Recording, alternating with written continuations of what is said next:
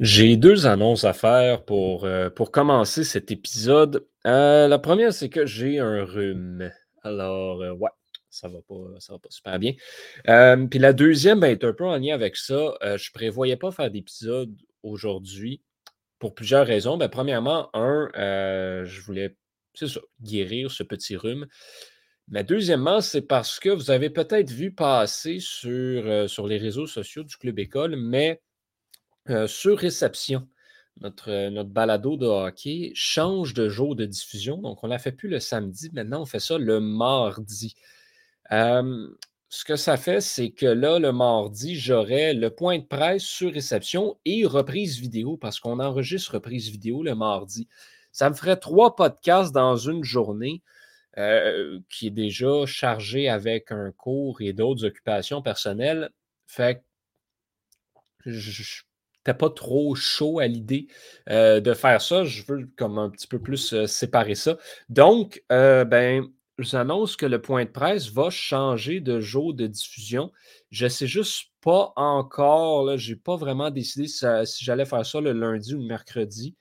Euh, mais ça va être une de ces deux journées-là. Probablement, le, ben, en fait, non, je, je le sais vraiment pas. Ça se peut que ce soit une autre journée aussi. Euh, Je ne veux pas trop me prononcer là-dessus, mais je vais probablement faire ça mercredi. Puis même là encore, le mercredi d'habitude, j'ai ben, euh, j'ai des grosses journées. Ça se peut que ce soit jeudi. Man, je ne le sais plus. Euh, tout ça pour dire que, bref, je ne prévoyais pas faire d'épisode aujourd'hui, mais euh, je me suis levé ce matin, puis une grosse nouvelle euh, qui est popée dans le monde de la Formule un. Donc euh, oui, ça fait un autre épisode euh, sur la F un. Mais comme on a scrappé à toute allure, ben, je me dis qu'il faut que j'en parle plus des courses. Puis, euh, ben, c'est quand même une nouvelle assez importante, là, puis on va, on va décortiquer ça en détail. Euh, la nouvelle qui est que Alfa Romeo a trouvé son deuxième pilote pour l'année prochaine et c'est le premier pilote à temps plein chinois de l'histoire de la Formule un.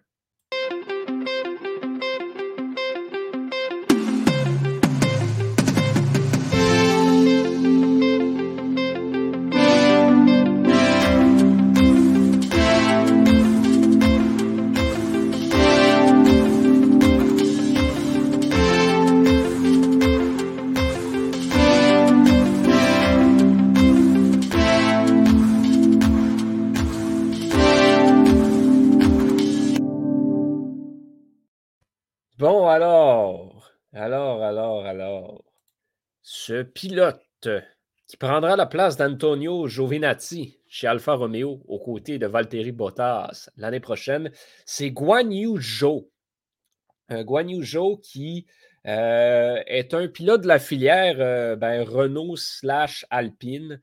Euh, c'était le pilote de réserve pour Alpine euh, cette saison. D'ailleurs, a euh, piloté là, dans quelques séances de pratique, si je ne me trompe pas. Euh, il avait terminé deuxième euh, dans le championnat de Formule deux cette saison. Euh, une, une dernière course là, euh, en Russie, un petit peu, un petit peu décevante là, euh, de ce côté-là. Euh, ben, en fait, est deuxième, là, en fait, encore euh, une fois là-dessus. Euh, et donc, ben... Qu'est-ce qui, euh, qu'est-ce qui attend notre ami Guanyu Zhou?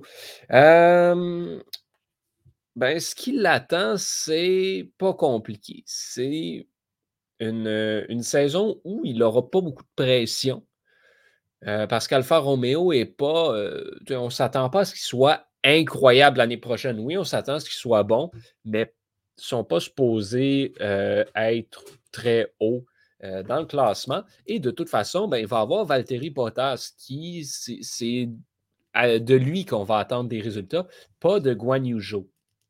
Euh, j'aime bien cette annonce-là pour plusieurs raisons. Euh, premièrement, ben, pour Guanyu Zhou lui-même, mais pour aussi toutes les, euh, les autres écuries, parce que ce que ça nous donne, là, c'est une grille de, de la Formule un l'année prochaine qui commence à un petit peu euh, mettre fin aux espèces de guéguerres qu'il y a entre les différentes écuries. Là, on a euh, Alex Albon, qui est un pilote de la filiale Red Bull, qui va piloter avec Williams, qui est essentiellement le club école de Mercedes. Et ben, on a Guanyu Zhou, un pilote de la filiale Alpine qui va maintenant aller piloter chez Alfa Romeo, qui est essentiellement le club-école de Ferrari. Euh, c'est quand même assez, assez le fun euh, de voir là, que les, les, les écuries mettent de côté un petit peu là, leur, euh, leurs affiliations au niveau des moteurs pour vraiment y aller de des plans à plus long terme.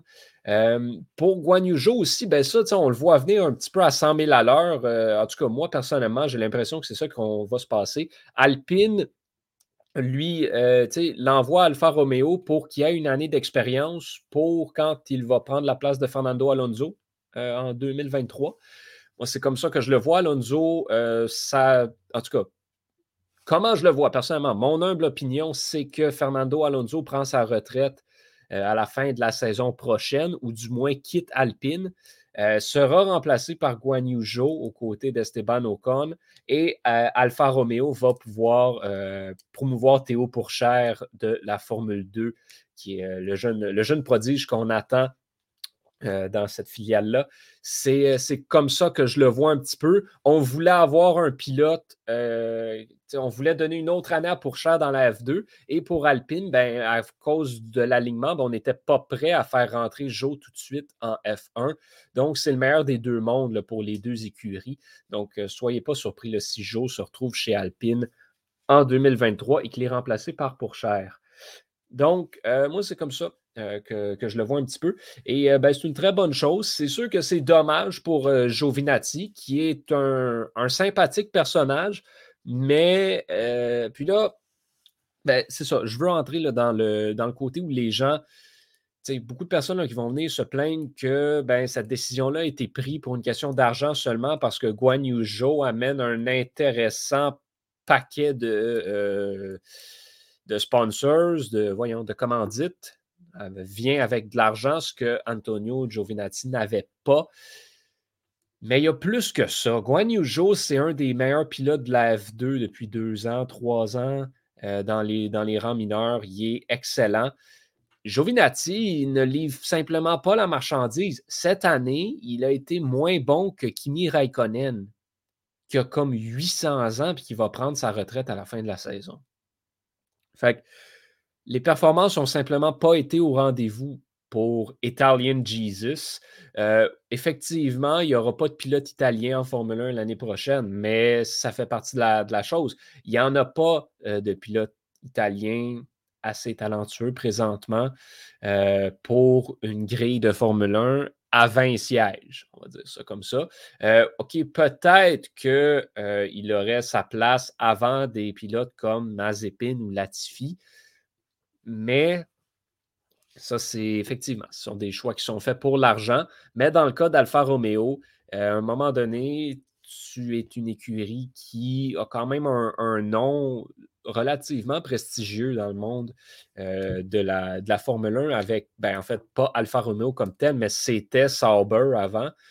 Donc, tu te dois quand même de ne pas finir dans les bas-fonds du classement comme cette année. Et là, ben, tu passes d'un alignement de Kimi Raikkonen et Antonio Giovinazzi à Valtteri Bottas et Guanyu Zhou. Euh, je ne peux pas, euh, je peux pas me plaindre de ça. Ça se défend extrêmement bien. Alfa Romeo qui va avoir donc un bon alignement pour l'année prochaine.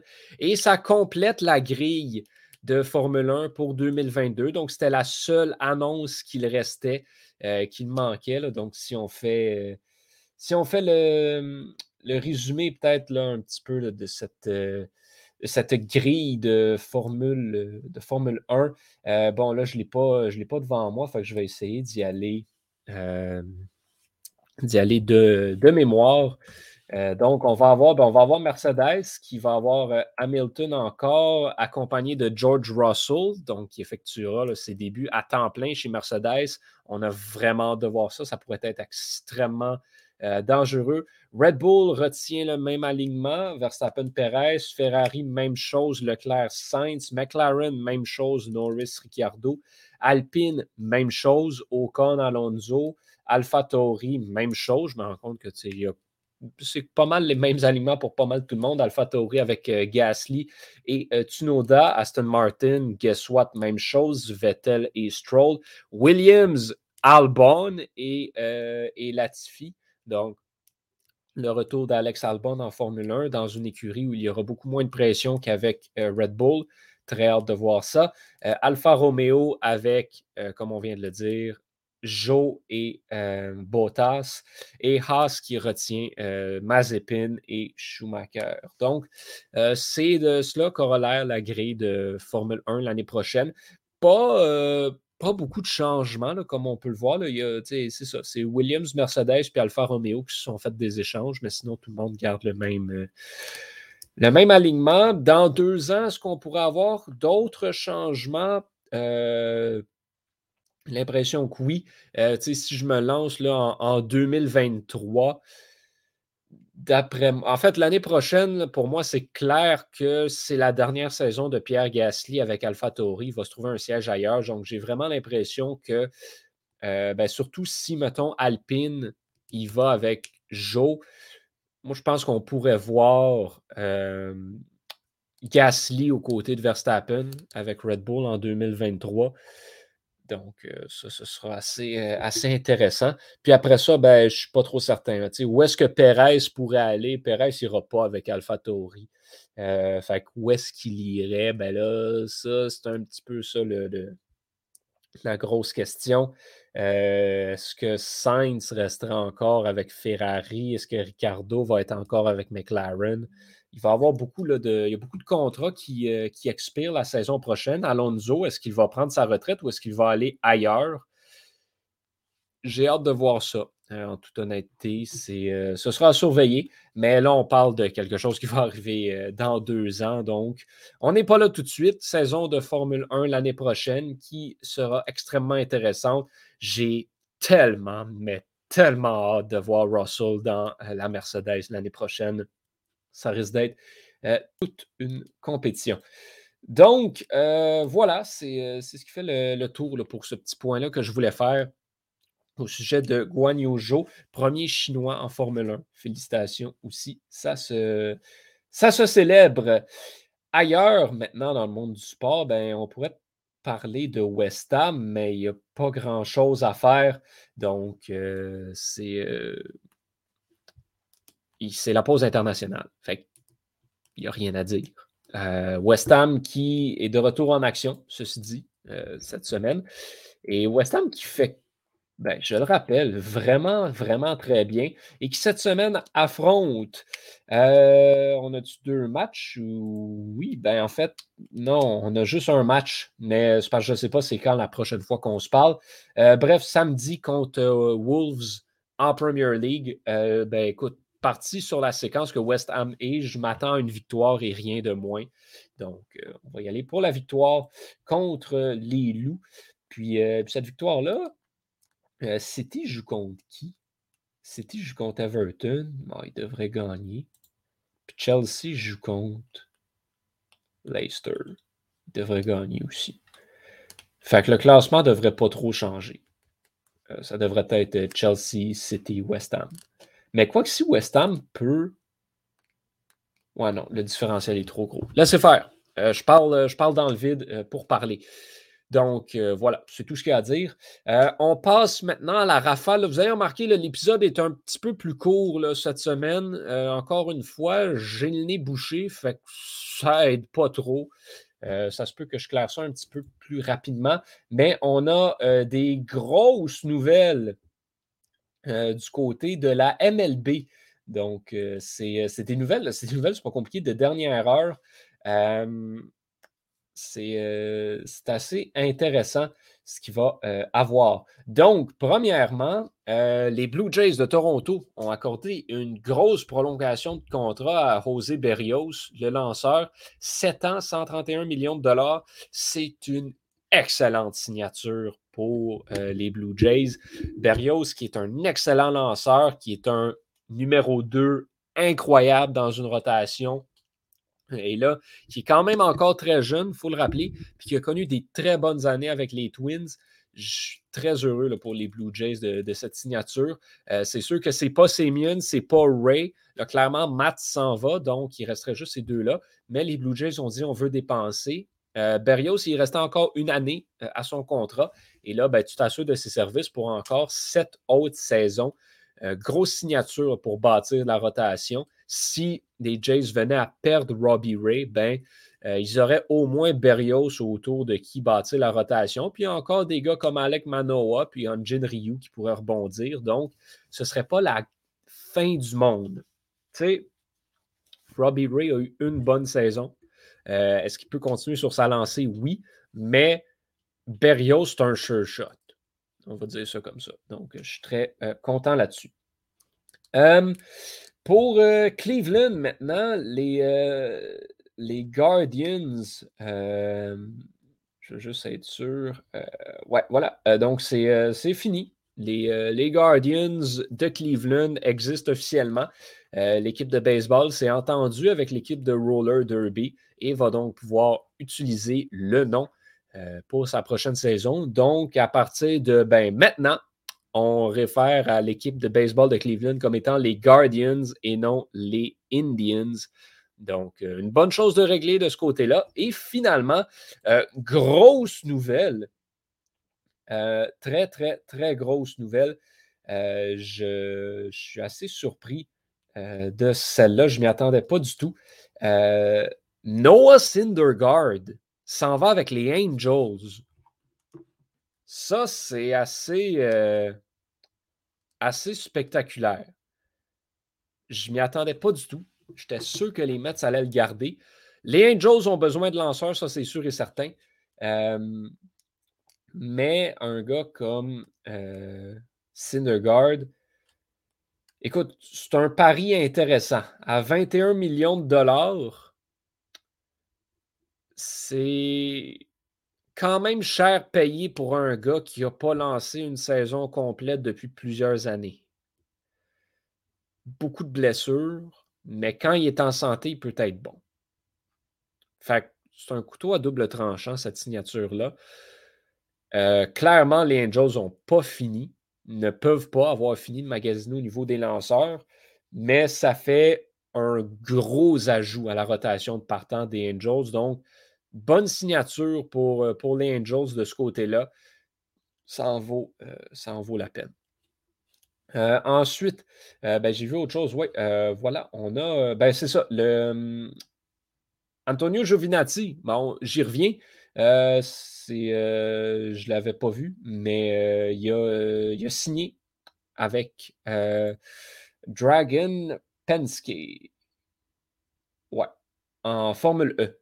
Donc, euh, ben voilà, c'est ce qu'il va faire euh, l'année prochaine parce que plus de siège en Formule un. Il faut qu'il se trouve autre chose. Donc, euh, s'il trouve un siège en Formule E, félicitations, nice job. Donc, euh, ça, c'est ce qui est pour euh, les joueurs de baseball. Euh, on va continuer de surveiller ça euh, du, euh, dans, les prochaines, euh, dans les prochaines semaines. Là, les, les agents libres qui vont commencer à partir là, de plus en plus dans, dans la M L B, c'est, euh, c'est un peu le temps. Là, il y avait des rumeurs comme quoi Semien pourrait signer assez rapidement. J'ai hâte de voir où. Mais euh, ouais, je ne sais pas. Je n'ai pas un bon feeling. Euh, autre nouvelle en rafale, Dion Phaneuf n'avait pas encore pris sa retraite. J'en avais aucune idée. Dion Phaneuf a donc maintenant pris sa retraite, mais c'est le fait qu'il ne l'avait pas encore annoncé, moi, qui me surprend le plus. Et il ne jouait pas depuis deux mille dix-neuf. Donc, euh, puis en deux mille dix-neuf, ben, il avait quand même joué soixante-sept matchs, il avait récolté six points. Euh, donc, euh, oui. Phaneuf, quatre cent quatre-vingt-quatorze points seulement en carrière. J'étais sûr qu'il y en avait eu plus que ça. Euh, il a quand même connu une saison de soixante points, lui, en deux mille sept deux mille huit. Mais ouais, sa carrière a pris un tournant assez euh, spécial, assez rapidement. Donc, euh, Dion Phaneuf, mille quarante-huit matchs de jouer, accroche ses patins à l'âge de trente-six ans. Euh, peut-être bien honnête avec vous, euh, il était temps. Mais euh, voilà. Dion Phaneuf, fait intéressant, c'est une des premières cartes de hockey que j'ai eues. C'est un paquet de cartes du McDonald's dans lequel j'avais, euh, c'est ça, Jonathan Chichu puis Dion Phaneuf. Puis il y avait d'autres joueurs, mais je ne m'en souviens plus.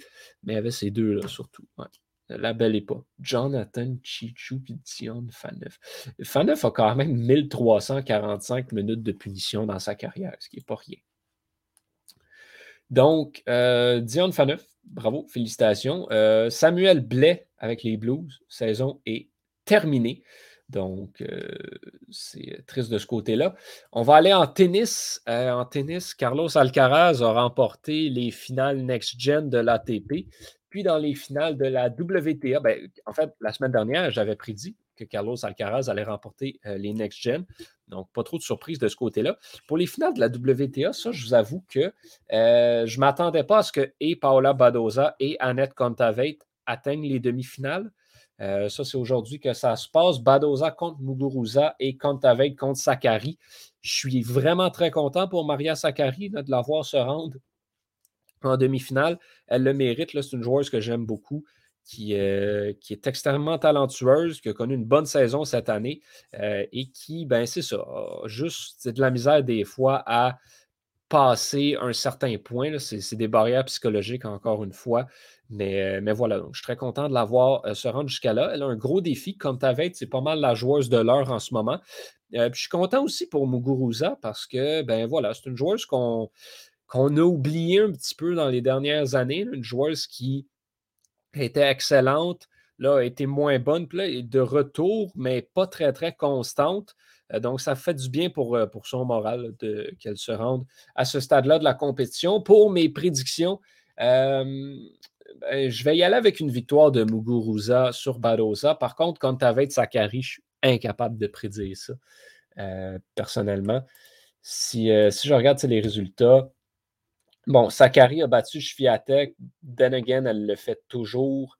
Euh, elle a battu Sabalenka aussi, mais elle a perdu contre Badoza. Donc, ça, va falloir euh, surveiller ça. Puis pour Kontaveit, euh, ben, c'est ça. Elle a euh, battu Krejcikova, battu Pliskova assez facilement, mais a perdu contre Muguruza.